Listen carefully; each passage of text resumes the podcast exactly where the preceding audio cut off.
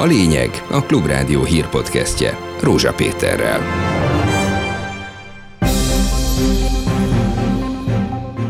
A kormány korábbi ígéreteivel szemben nem kapnak áramkedvezményt azok a háztartások, amelyek nem használnak gázt, csak villamos áramot. Egészen elképesztő a helyzet, mert a Paksi atomerőmű 12 forintért állítja elő kilovattóránként az áramot. Már nem félnek a tanárok, és a kisebb településeken is tiltakoznak, közben egyre több szakma csatlakozik hozzájuk élőláncot szerveztünk az elmúlt hetekben, és ott például nagyon sok egészségügyi dolgozó is mellnénk át. A rezsiárak emelkedése miatt várhatóan sok művelődési házat be kell majd zárni. Sok jó példa van arra vonatkozóan, hogy hát szó nincs bezárásról, csak kicsit át kell szervezni a működését ezeknek a házaknak.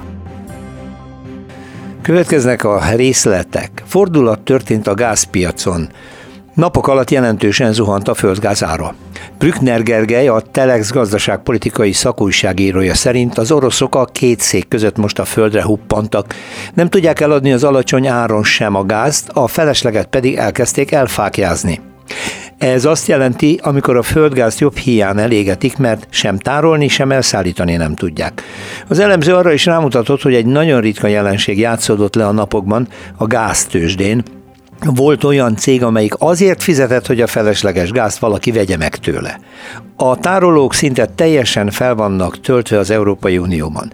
Az LNG, tehát a cseppfolyósított gázt szállító tankerek sorban állnak a kikötők előtt. Az idő melegszik, és a takarékossági lépések révén kicsi a gáz iránti kereslet. Brügger Gergely persze arra is felhívta a figyelmet, hogy ez majd megváltozhat, amennyiben november-decemberben az előrejelzések szerint nagyon hideget hoz az idő, de akkor is majd csak a tavaszi időszakban ugorhat fel megint a gázára, amikor ismét tölteni kezdik a tárolókat. Jól arcul csapta a magyar kormány azokat, akik a háztartásukban csak elektromos áramot használnak, még a fűtésre is. Július közepén ugyanis még Dömötör Csaba, a miniszterelnöki kabinetiroda parlamenti államtitkára ígért plusz támogatást azoknak, akik jellemzően árammal fűtenek és csak nagyon kevés gázt használnak.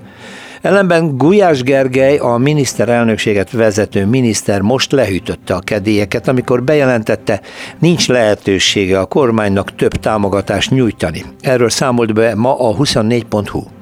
Azok a háztartások tehát, amelyek nem használnak gáz, hanem a fűtést és a melegvizet és villanyal oldják meg, ugyanúgy 210 kWh lesz a havi kvótájuk, mint azoknak, akik gázzal fűtenek. Tehát nem kapnak kedvezményt. Tóth Bertalan, az MSZP frakció vezetője arról beszélt a Klubrádiónak, hogy visszalépés hatására tömegével lehetnek olyan családok, amelyek a következő időszakban dupla akkora rezsiszámlákat lesznek kénytelenek. Egészen elképesztő a helyzet, mert a Paksi atomerőmű 12 forintért állítja elő kilovattóránként az áramot, és bőven többet, mint a lakossági igény, tehát a Paksi áram árelőnyét lehetne érvényesíteni. Nagy bajba kerültek azok a háztartások, amelyek árammal fűtenek, hiszen számukra is az át átlagfogyasztás fölött megemelkedett az ár, hiába használnak éjszakai áramot, átlagfogyasztás fölött az is 60 forintra emelkedett kilovattóránként, tehát akár meg is duplázódhat az eddig fizetett rezsiköltségük. Ígérte Demeter államtitkár úr még nyáron, hogy erre ki fognak majd dolgozni valamilyen kedvezményes rendszert. Gulyás Gergely pedig most bejelentette, hogy ez nem fog megtörténni, úgyhogy a havi kiadásuk a rezsi tekintetében dupla annyi lesz a következő időszakban. Igazán igazából csak a nyomásgyakorlás az az eszköz, amit használni tudunk, és a nyilvánosság. A várhatóan magas rezsiköltségek miatt sorra jelentik be az önkormányzatok, hogy mely intézményeiket zárják be rövidebb vagy hosszabb ideig. És mint ez minden válság idején történni szokott, elsőként a kulturális területek szenvedik meg a helyzetet. A művelődési házak, könyvtárak, társaskörök tehát a közösségi helyek bezárásáról naponta érkeznek már újabb és újabb hírek. Bordás István a Magyar Népművelők Egyesületének elnöke szerint a kisvárosok és a még kisebb települések helyzete azért is különleges, mert ezekben a művelődési ház az egyetlen közművelődési intézmény, ahol gyakran pesgő kulturális élet zajlik. Nem lehet azt mondani egyöntetően az összes kis település ebből rosszul fog kijönni, vagy hogy nem tudják megoldani a közösségi helyek vagy a bőrödési házak működését. Ez nagyon-nagyon sok mindentől függ. Nyilván alapvetően az anyagi lehetőségek behatárolják a dolgot. Az utóbbi években rendkívül sok pénzt mondtak ki az önkormányzati szférából, és ez csökkentette az önkormányzatok mozgásterét. De miután a kis települések esetében az ilyen házak működtetése egyébként is a nagy rendszerekhez képest nevetséges összegekből megoldható, ebből következően itt azért, hogyha van szándék arra, hogy megmaradjanak ezek az intézmények, vagy nyitva maradjanak például a téli időszakban is, azért ha nagyon akarják, szerintem ezt többé-kevésbé meg tudják oldani. Persze nyilván vannak extrém helyzetek, amikor ezt nem lehet, de azért sok jó példa van arra vonatkozóan, hogy hát szó nincs bezárásról, csak kicsit át kell szervezni a működését ezeknek a házaknak. A közoktatás áldatlan viszonyai, a tanárok alacsony bére, lehetetlen munkakörülményei, a diákokat sokszor elbutító központi tanrend, az iskolák diktatórikus állami felügyelete ellen változatlanul egyre többen tiltakoznak. A tegnap előtti budapesti több mint 60 ezres megmozdulás mellett, és még utána is, mozdulnak a többi települések. Pécset például múlt pénteken több mint 2000-en alkottak élő láncot, de a többi nagyvárost is említhetnénk. Lényeges, hogy a kisebb városok tanárai, diákjai és a szülők is hallatják végre a hangjukat. Az Ajkai Bánki Donát intézményegység tanára például Sashalmi Melinda angol tanár ma nyílt levelet tett közzé, és tételesen felsorolja ebben, hogy mik azok az akadályok, amik miatt nem hogy a magas színvonalú oktatás, de az emberhez méltó körülményeket sem tudják megvalósítani az iskolában. A levél láttán többen arról posztoltak a kisebb településeken, hogy a tanárok félnek, mert ilyen helyeken könnyebb a retorziókkal sújtani őket. Kárdai László kérdezte erről a tanárnőt, Sashalmi Melindát. Ebből a levélből számomra az derült ki, hogy már nem nagyon tartanak semmitől. Igen, így van, és mi nagyon fontosnak tartjuk azt, hogy hallassuk a hangunkat. Azt gondoljuk, hogy semmit nem veszíthetünk, viszont hogyha nem állunk ki magunkért, akkor azzal veszíthetünk. Egyre többen állnak mellénk, szülők is, meg diákok is, meg civilek is. Például egy élőláncot szerveztünk az elmúlt hetekben, és ott például nagyon sok egészségügyi dolgozó is mellénk állt. Úgy érzi, hogy a csendet végül is sikerül áttörni? Ahogy lehet látni, hallani, egyre több intézmény szervez különböző megmozdulásokat, és egyre több helyen, akár kisvárosban, most már falvakban is. Azt hiszem, hogy azért valami elindult. A félelem főleg a kis településeken, hogy látja, mennyire van jelen? jelentős mértékben jelen van, akár itt nálunk is, ugye mi is egy kisvárosban élünk, például az, az élőlász nem a mi ötletünk alapján megszervezve, hanem egy másik iskola egyik kolléganője keresett meg engem, akik nem merték ezt önállóan felvállalni. Két órás figyelmeztető sztrájkot tartott ma délután a Volánbusz második legnagyobb szakszervezete az idei 10%-os bérfejlesztés mellé további 10%-os alapbér emelést szeretnének, a jövőre ígért 5% helyett pedig 20%-ot.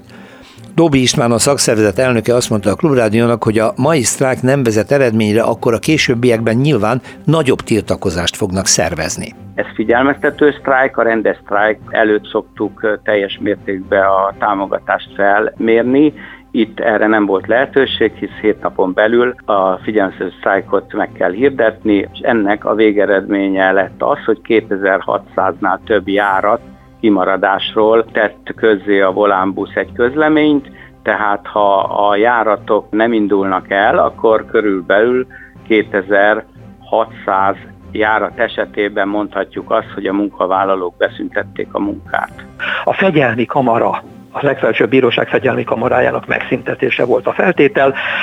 A lengyel kormány úgy döntött, hogy oké, okay, rendben megszüntetik a fegyelmi kamerát, meg is tették, és helyette létrehozták a szakmai felelősségvállalási kamerát, amely ugyanazt a tevékenységet fejtette ki, tehát lényegében csak gyakor, gyakorlatilag semmi nem történt, csak egy névváltoztatás. Az Unió azonban nem hülye gyerekekből áll, rögtön észrevették, hogy a bírók egy jelentős részét valóban visszavették a bíróságokra, csak nem szakszépzettségünknek megfelelő területre helyezték, lényegesen alacsonyabb beosztásba kerültek, valamint másnaptól meghatározatlan ideig fizetés nélküli szabadságra küldték őket, tehát megsértették azokat a jogokat, amiket az Unió kifogásol, hogy enyhítsék, enyhítsenek a helyzetet. Von der Leyen asszony Varsóba utazott, találkozott az államfővel, kormányfővel, mindenkivel, és közölte, hogy csak bizonyíthatóan végrehajtott intézkedések után hajlandó az Európai Bizottság a követel, Lengyelország követeléseinek kérésének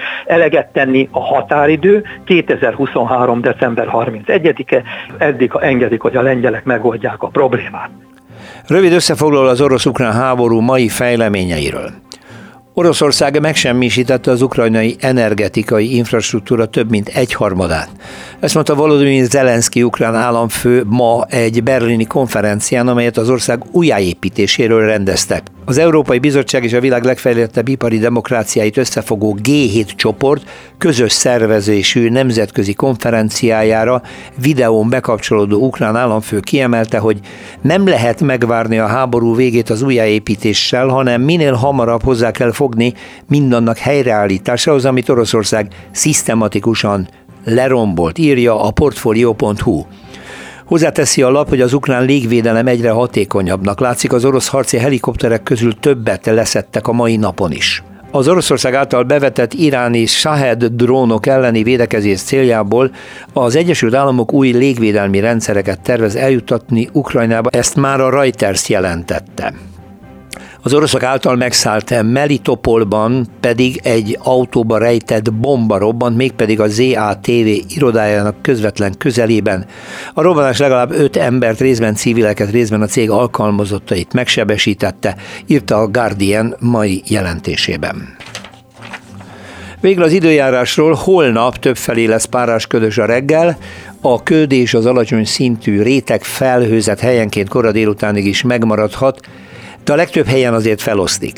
Keleten süthet ki hosszabb időre a nap, nyugat felől napközben felhők érkeznek fölénk, de csak néhol fordulhat elő gyenge eső, észak-nyugaton néhol élénk lehet a délnyugati szél.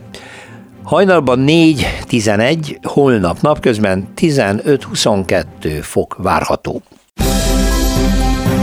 Ez volt a lényeg. A Klubrádió hírpodcastjét hallották.